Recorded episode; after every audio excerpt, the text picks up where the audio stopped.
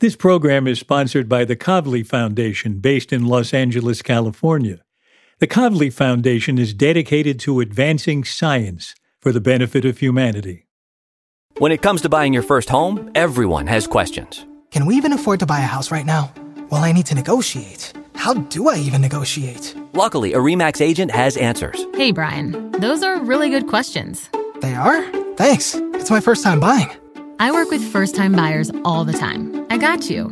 RE/MAX agents have more experience than other real estate agents. Visit R E max dot com or download the RE/MAX app to find the right agent. The right agent can lead the way. Each office independently owned and operated. In a fast-paced world, every day brings new challenges and new opportunities. At Strayer University, we know a thing or two about getting and staying ahead of change. For over one hundred thirty years, we've been providing students like you with innovative tools and customized support, so you can find your way forward and always keep striving. Visit strayer dot e d u to learn more. Strayer University is certified to operate in Virginia by SCHEV and has many campuses, including at twenty-one twenty-one fifteenth Street North in Arlington, Virginia.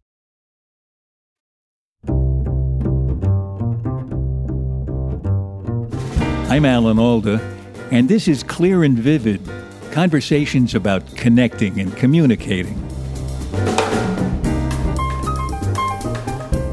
And when they came to a vote, it actually came down to one vote in the Tennessee state legislature by a guy named Harry Burn.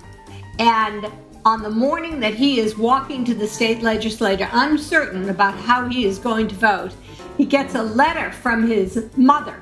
And that letter from Fed Byrne, who is my heroine, says, be a good boy and vote for suffrage.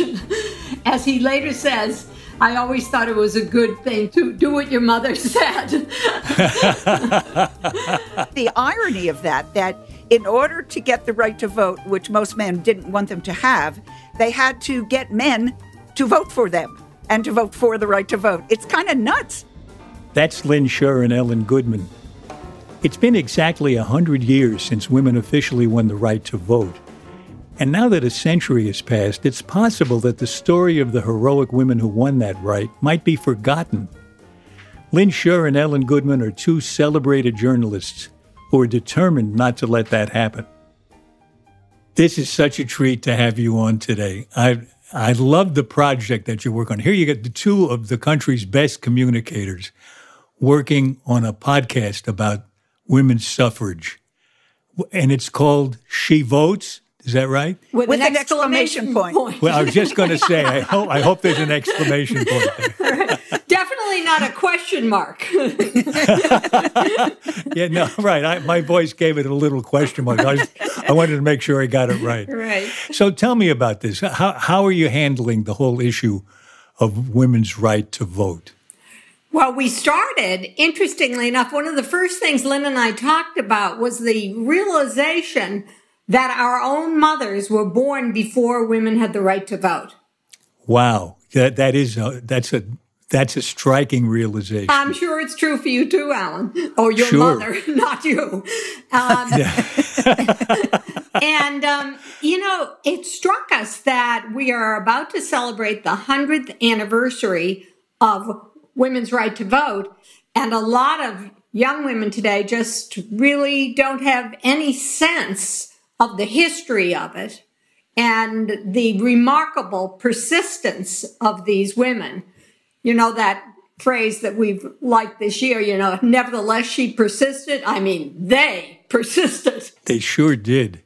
Are you going back? Are you covering it from from which beginning? Because there have been many beginnings. Right. Uh, there are many beginnings, and I think that's one of the things that um, most intrigues us about this story. I mean, I've been writing and and doing books about the suffrage movement for years, and and only when we got involved in this did I realize that the roots are way before Seneca Falls in eighteen forty-eight, although that was a very important moment. Uh, the suffrage movement really began with abolition.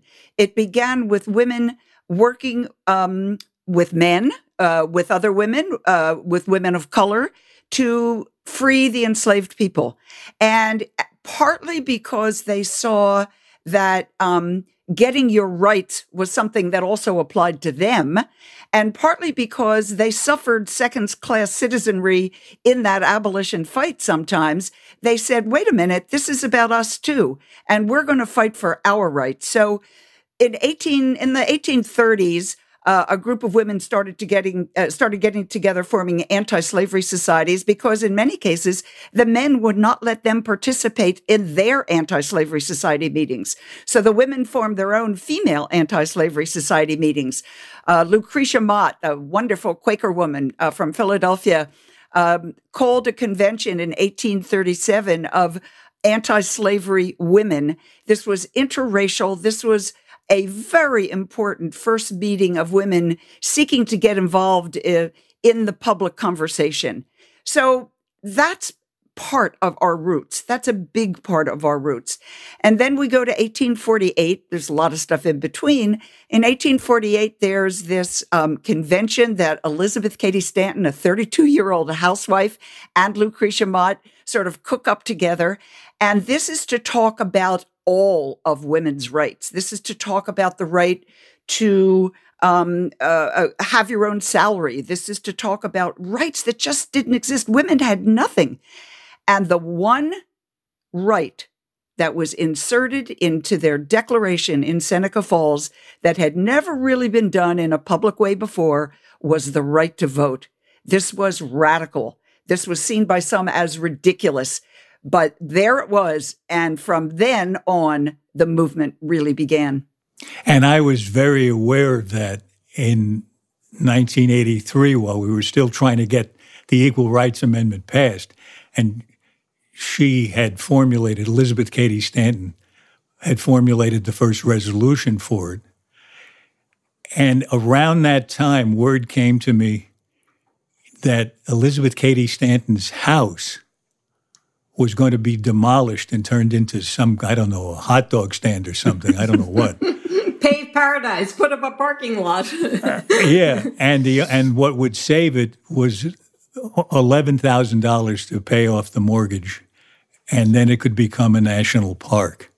In fact, all of Seneca Falls, I think, was designated a national park. So Arlene and I came up with the eleven thousand dollars. What you did is extraordinary, because I don't know when the last time you were at that park, but Ellen and I went up there with our producer and we recorded, and it's part of uh, one of our episodes, it's a big part of one of our episodes, a bunch of school, uh, high school kids going through the tour, kids who knew nothing about this. And through the house, going through the house. No, not the Elizabeth Cady Stanton house, but the rest of the park to see oh, where they met at that Wesleyan chapel, right? Yeah, yeah. So you you started something that really took off. And, and I just want to point out, you you don't know, um, uh, Elizabeth Cady Stanton's house might have been lost to a hot dog stand.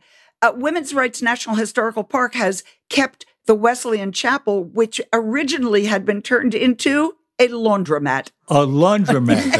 and, a, and a coin-operated laundromat. That. Tells you something about the priorities for women, does it not? Right. Well, maybe somebody thought it was appropriate. You know? Yeah, unfortunately appropriate. But but it was we interesting, when, when this proposal was made to, to make it a national park, some people were so against it that there was a local bar that put a card in its window that said a Men's Hall of Fame. Mm. Well, you know. And that, but by by the time it happened, there were thousands of people in the street cheering it on. They got the idea. I think they realized a lot of people would be coming and spending money. That's true. And it was remarkable when we were up there, too, to see um, it, that one of the things that we sort of think is that the right to vote was inevitable. Oh, my goodness. Of course, women were going to get the right to vote. And it wasn't inevitable. It was not inevitable at all. And it took incredible amount of time and organizing. And I have to tell you my favorite Elizabeth Cady Stanton story, since she was the one who literally wrote the resolutions. Um, but when she was a kid, her father was a lawyer, and she got so pissed off that, about the laws against women, that she went, and she was like eleven, and she pulled her father's books down from the shelves and took a scissors and cut the laws literally out of the books. She was eleven? She was about eleven, I think. And, and wow, isn't that great? And, um, you know, she later came to figure out a better way to approach this. But it's, it, it's, it's, it's really amazing. You know, Alan, I also have to say your your prescience in getting involved in this and your ability to understand that in that wonderful, glorious Steinem line, uh, women's rights or men's rights too, is so unusual because because most men at the time, and dare I say it even today, didn't want to share power, didn't want to give up anything they had. The idea that women were going to come into this uh, political scene, into the public space and get involved was so threatening to some men. And and bravo to you for having that feeling. Yeah, I, I don't need so, so many bravos. I just did what I thought was right. But I think it's really a good idea. And I'm, I'm curious to know what you both feel as concerned women. I think it's really important to gather as many male allies as possible, and there are plenty out there. Well, let's be honest about how suffrage was eventually passed. The only way to pass suffrage was to convince men, because women couldn't vote. So that they had to, over time, convince men, male state legislatures, male congressional uh, legislators, to vote for women's rights. So it took a long time and a lot of social change and a lot of politicking to get men um, to pass this amendment. The irony of that, that in order to get the right to vote, which most men didn't want them to have, they had to get men to vote for them and to vote yeah, for the right exactly. to vote. It's kind of nuts. You were talking about the Equal Rights Amendment, and a talk, we're thinking about the women who were opposed the Equal Rights Amendment.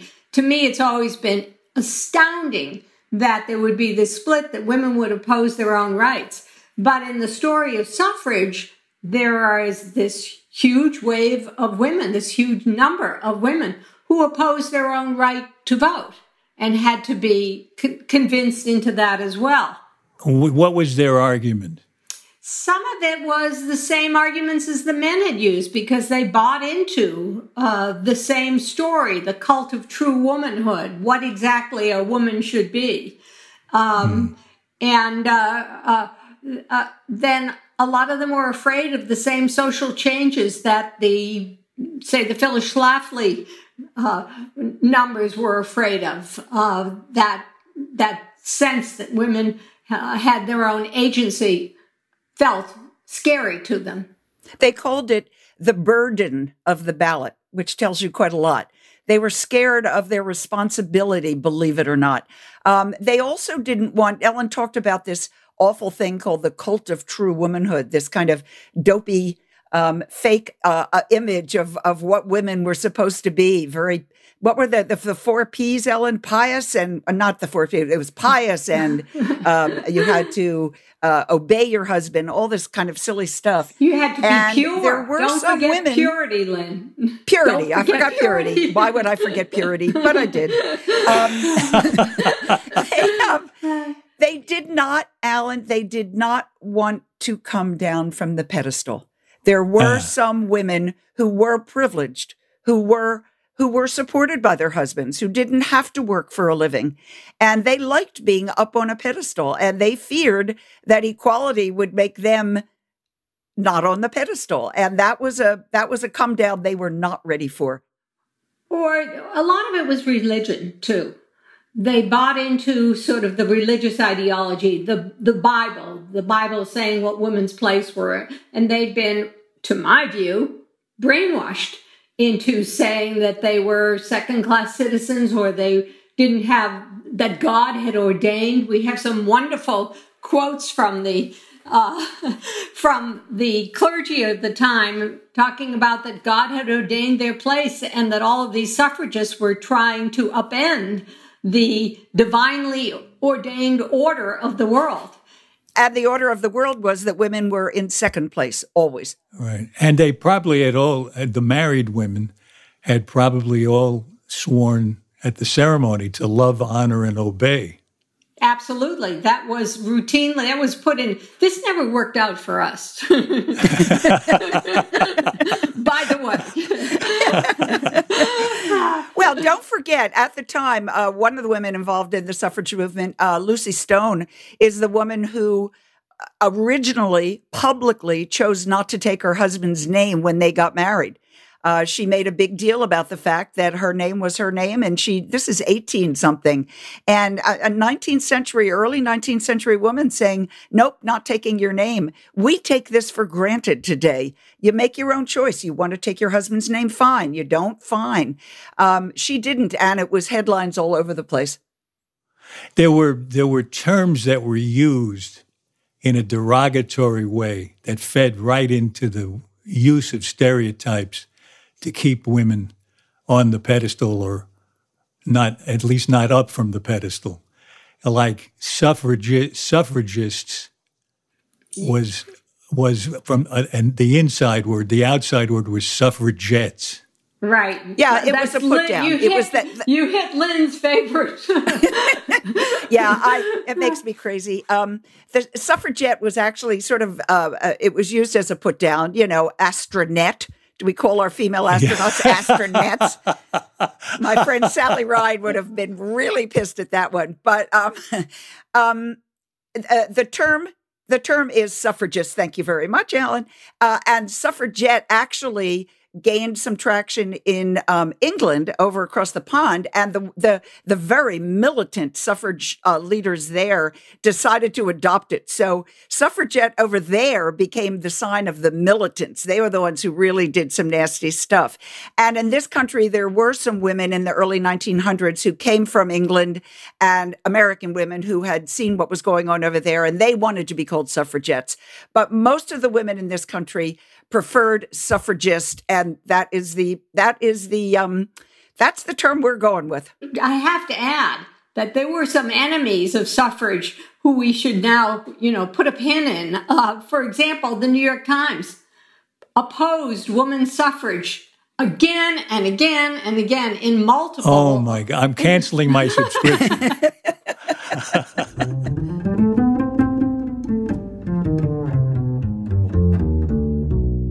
You were talking about how after Seneca Falls, it wasn't just automatic that they got the vote. And I remember stories about how they went on hunger strikes, how they were put in jail and in jail went on hunger strikes and then were force-fed with tubes.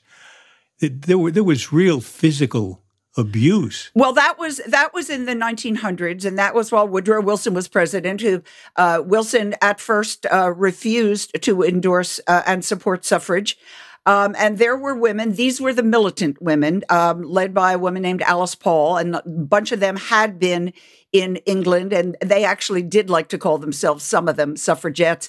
But yes, they picketed the White House silently. They called themselves silent sentinels. They held these ginormous signs that said, "Mister President, why must we wait?" Uh, a, a recurring theme in this uh, fight for suffrage. And um, they were arrested, a number of them. They were sent to jail, and they were force-fed. And interestingly, the coverage, the news coverage of their being force-fed and um, and what happened to them in that jail, hideous circumstances, is partly what helped turn public opinion so that the public was more on the side of suffrage at that point. I think the other thing that is so interesting is we tend to forget about the importance of one vote. And you were talking, Alan, about the Equal Rights Amendment and how we lost that amendment in the eighty, in the nineteen eighties. And here we were at twenty, at nineteen twenty in need of one more state in order to pass suffrage. To ratify then, the amendment. To ratify the nineteenth Amendment. And it all came down to Tennessee, not the most promising state for women's suffrage, to put it mildly. And when they came to a vote, it actually came down to one vote in the Tennessee state legislature by a guy named Harry Burn. And we tell this fabulous story. Uh, because Harry Burn was a state legislator and it's coming down to the vote and there are incredible pressures on both sides. And on the morning that he is walking to the state legislature, uncertain about how he is going to vote, he gets a letter from his mother, literally, as he's walking to the state legislature. And that letter from Fed Byrne, who is my heroine, says, be a good boy and vote for suffrage. And wow. He takes that letter and he goes and votes for suffrage. As he later says, I always thought it was a good thing to do what your to do what your mother said. So it was one state, one vote. We call that episode Mother Knows Best. Yes, right.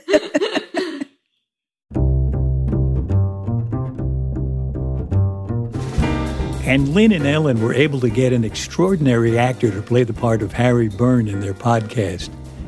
Here he is speaking Harry Burn's own words from one hundred years ago. I knew that a mother's advice is always safest for a boy to follow, and my mother wanted me to vote for ratification. I appreciated the fact that an opportunity such as seldom comes to a mortal man to free seventeen million women from political slavery was mine. Amazing impersonation. It sounds exactly like Harry Burn.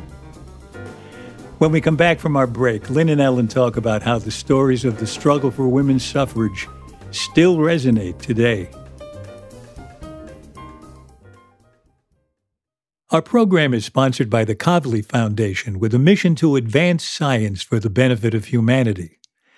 The Foundation's mission is implemented internationally through a constellation of Kavli Institutes that support scientists who conduct basic, curiosity-driven research in astrophysics, theoretical physics, nanoscience, and neuroscience, and also by the Kavli Prize, which honors scientists for breakthroughs in these fields that transform our understanding of the very big, astrophysics, the very small, nanoscience, and the very complex, neuroscience. And the mission of the Kavli Foundation is also implemented by programs that support public engagement with science, enhancing how society encounters, interacts with science, and uses science in their daily lives. I want to thank all of you who have signed up to support Clear and Vivid on Patreon.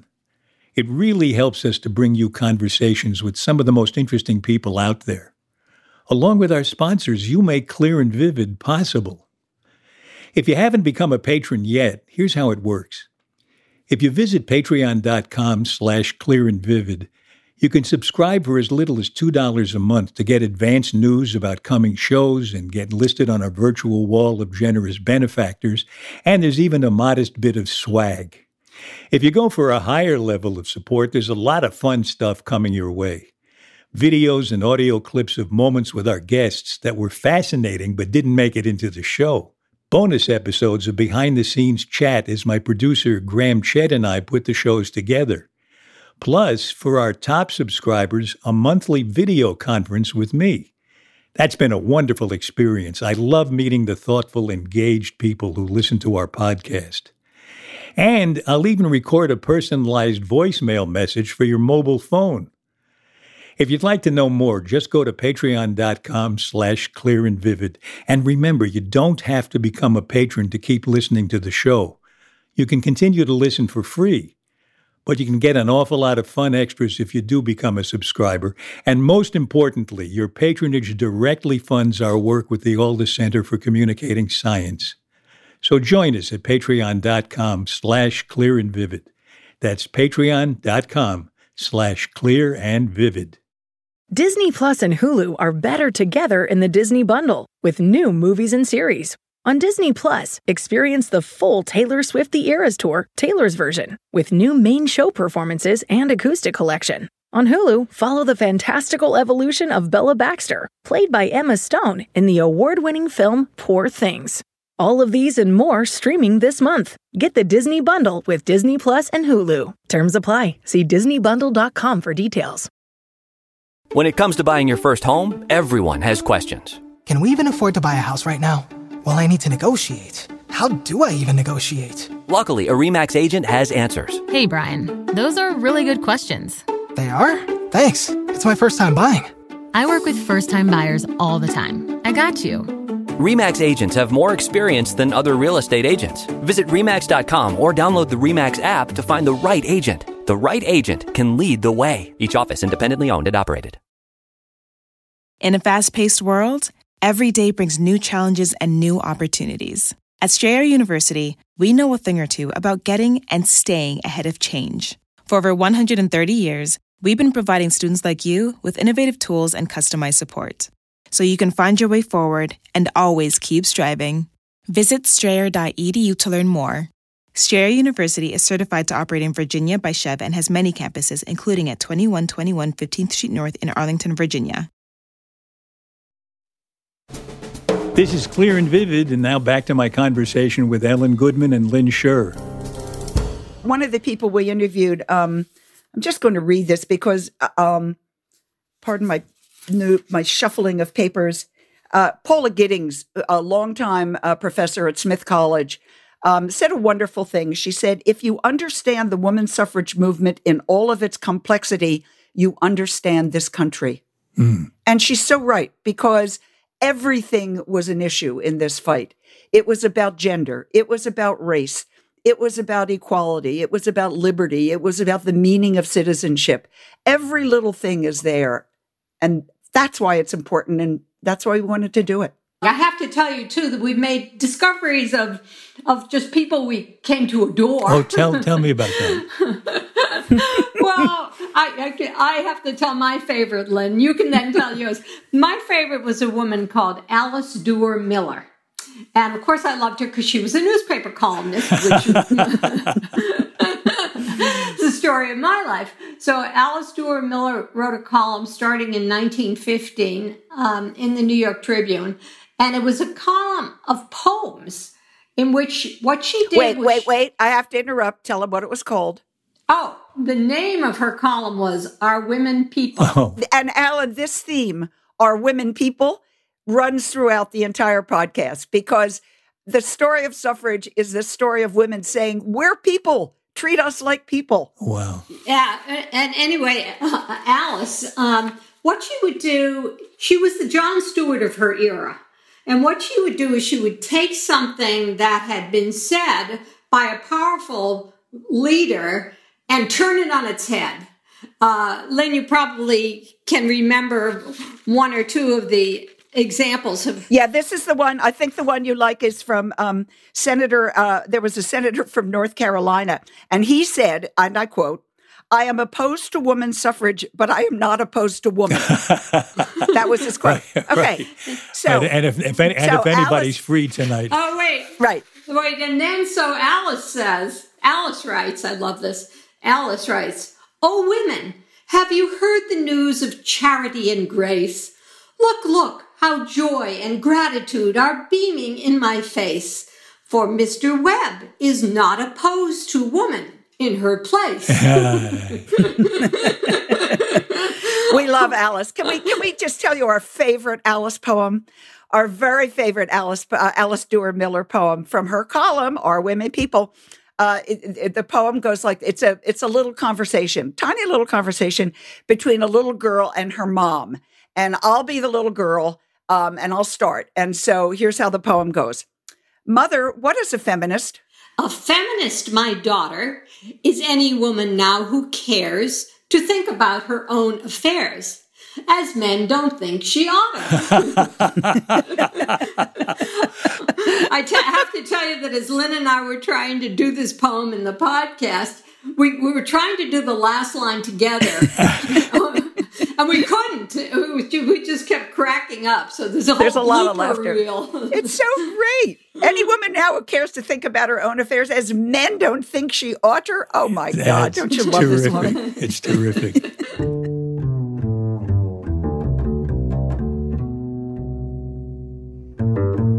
Have you learned some stuff in researching this that you oh, yeah. didn't know and didn't expect to hear? Oh. Oh, absolutely. I want to say that the biggest thing, and I, of course we knew this, but we didn't see it so so strikingly. The biggest thing is that women are not all of a piece. Mm. We're all different. You can't say the word woman or women and include every woman in the United States or on this planet. Not only are we different sizes and shapes and colors and ethnicities, that's obvious. We feel differently about a lot of things. And this is one of the reasons why there, until recently, hasn't been much of a women's block in voting. You can't and couldn't, certainly from the beginning, count on uh, uh, the woman's vote. We started to see it uh, when Bill Clinton was elected. We certainly see it in the difference in the way to parties vote. But women are different. The very fact that that some women didn't buy into the sisterhood is powerful theme that we all feel so strongly about um, shows that they they you can't just say women and think you're you're getting us all. Yeah, yeah. Um, I I think we found that in the. In, in the episodes that we did about how sisterhood isn't always powerful, which showed uh, women who oppose suffrage just the way the women opposed the feminist movement of the nineteen of, of the the second wave feminist movement, and those other little those other pretty depressing realities that a plurality of white women did not vote for Hillary.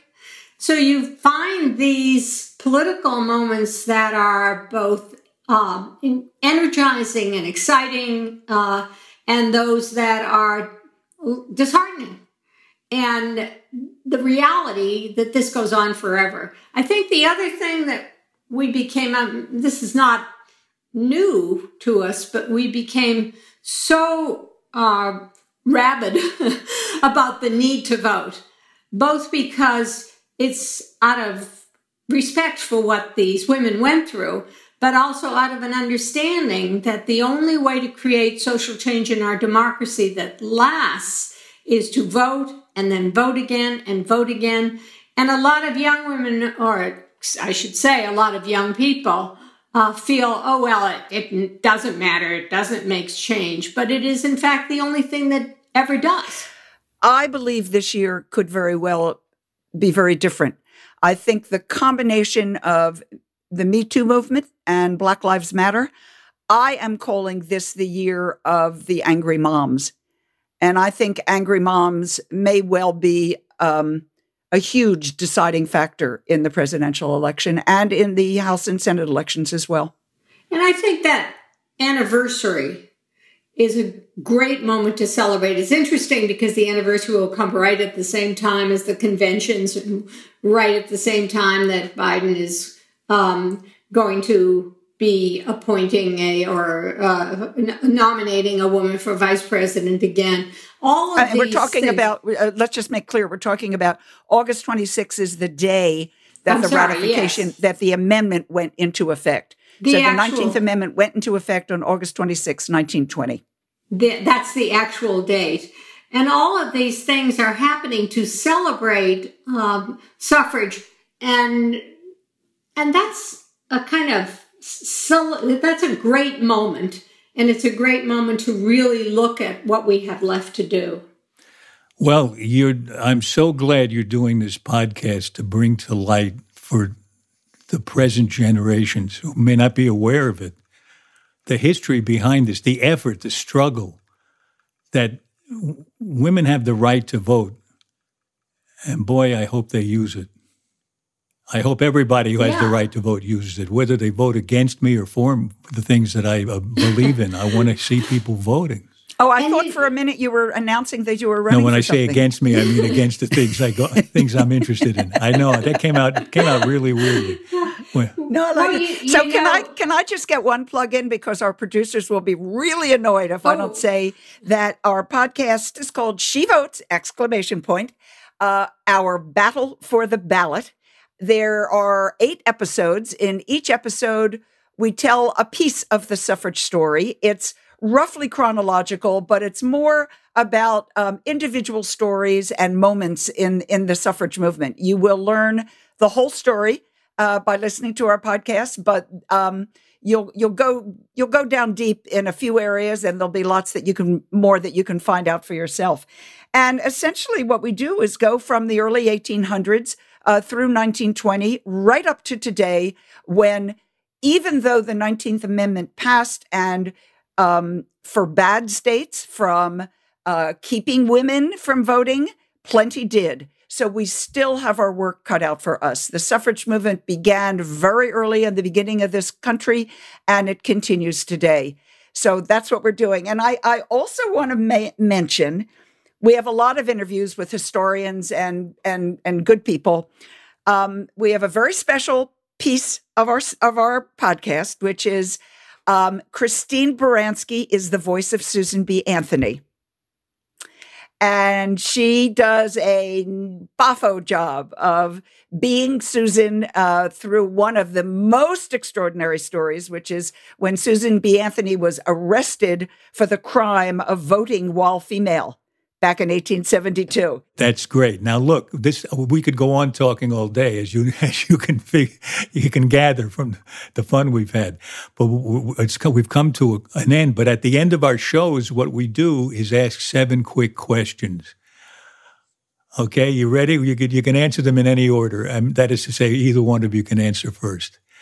First question: what do you wish you really understood? Black holes. Why people don't vote in their own interest. Each of those questions is equally puzzling. How do you tell someone they have their facts wrong? Preferably, preferably not by shrieking at them that they're idiots, and preferably not on social media, but by actually listening and talking to someone else, which is something that your whole podcast is about, communicating, listening and talking. I was going to say that this is the reason why I will never be an ambassador or a member of the diplomatic corps. You just... But Ellen's right. But the answer is listening. The the way you tell anybody anything is by listening. What's the strangest question anyone has ever asked you? Hmm, Lynn?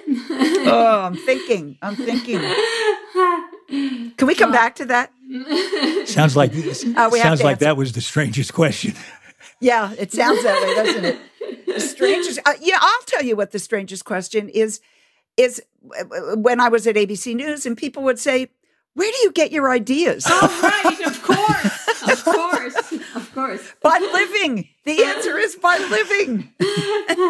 People used to do that for to columnists all the time, and I think Art Buchwald had one of those great responses to that, where we would go into great detail about, you know, he, he reached into the pot on his, he reached into the pencils on his desktop to get ideas.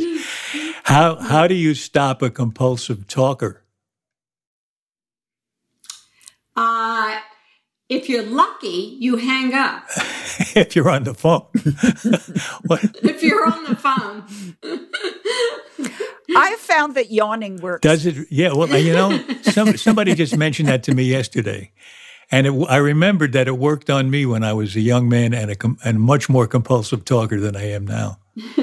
I've actually resorted to having friends uh, call me at a designated time if I know I'm going to be with someone I don't oh, want to be with. Oh, I never heard that one. That's pretty good. How about you, Ellen? Oh, I'm so sorry. My phone's ringing. Got yes. to run. My grandmother. Here's the problem, though, Alan. During during the lockdown, during the virus, you can't say, "I'm sorry, I have to leave now. I have an appointment outside the house." Right. Doesn't work. Right, right, right. Okay, you're at a dinner party sitting next to someone you don't know. How do you start up a real conversation with that person? Well, right now, you'd have to take off your mask, so that wouldn't work. I hope you take off your mask to get the food in. Yeah, exactly. That would be it. Um, How do you know the host and hostess? Uh huh, and and and, and that that's and, a question. Right, and that gets you that gets you started.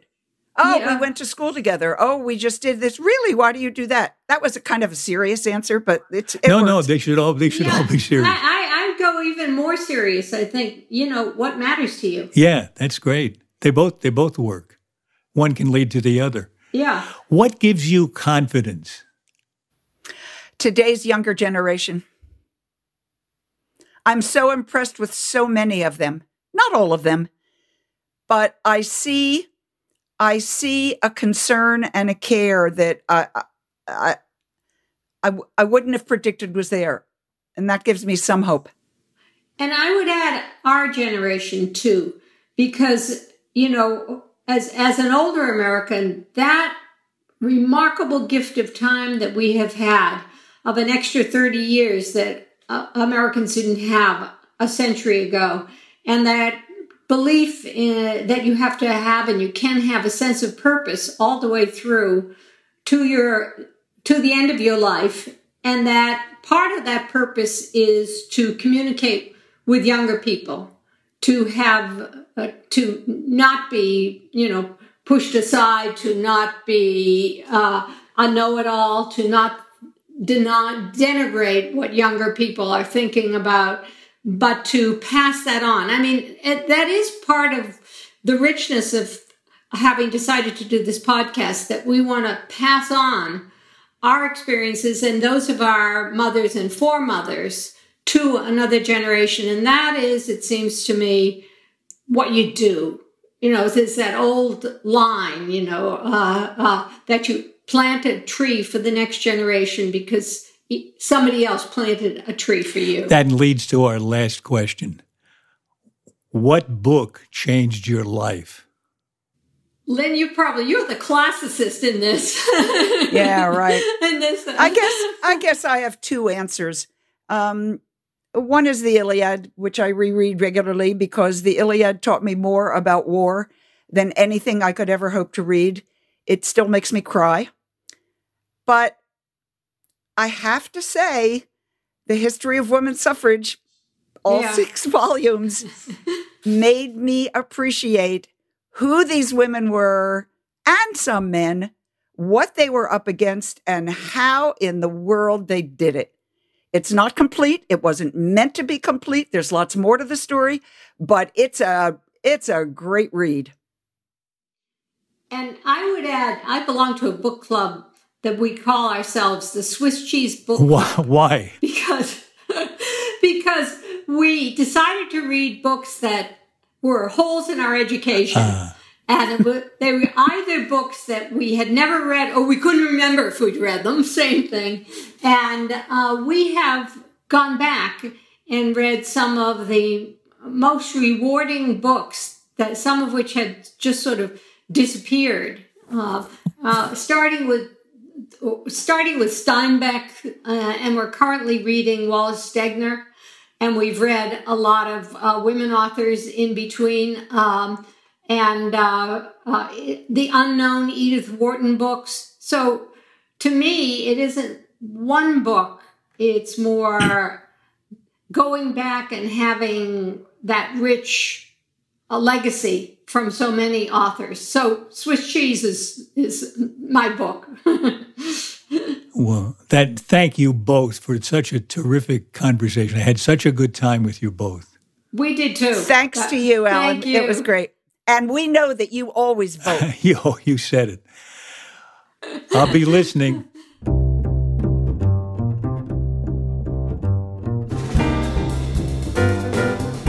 This has been Clear and Vivid. At least I hope so. My thanks to the sponsor of this podcast and to all of you who support our show on Patreon. You keep Clear and Vivid up and running. And after we pay expenses, whatever is left over goes to the Alda Center for Communicating Science at Stony Brook University. So your support is contributing to the better communication of science. We're very grateful.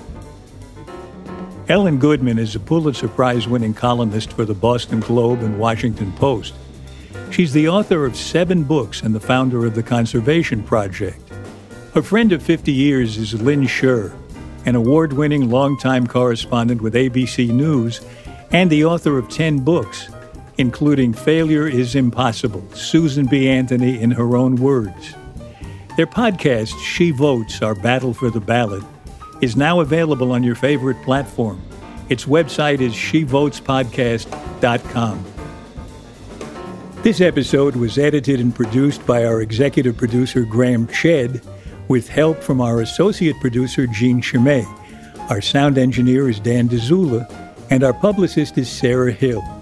You can subscribe to our podcast for free at Apple Podcasts, Stitcher, or wherever you like to listen. In a fast-paced world, every day brings new challenges and new opportunities. At Strayer University, we know a thing or two about getting and staying ahead of change. For over one hundred thirty years, we've been providing students like you with innovative tools and customized support, so you can find your way forward and always keep striving. Visit strayer dot e d u to learn more.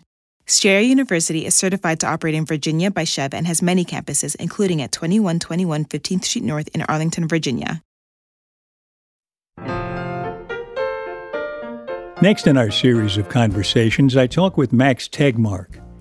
He tells me about how to shape the awesome power of artificial intelligence in ways that empower us, not threaten us. Pretty much everything in our society was created with human intelligence, right? Everything. So if we can amplify our intelligence with machine intelligence, we can also apply it to basically all aspects of our life.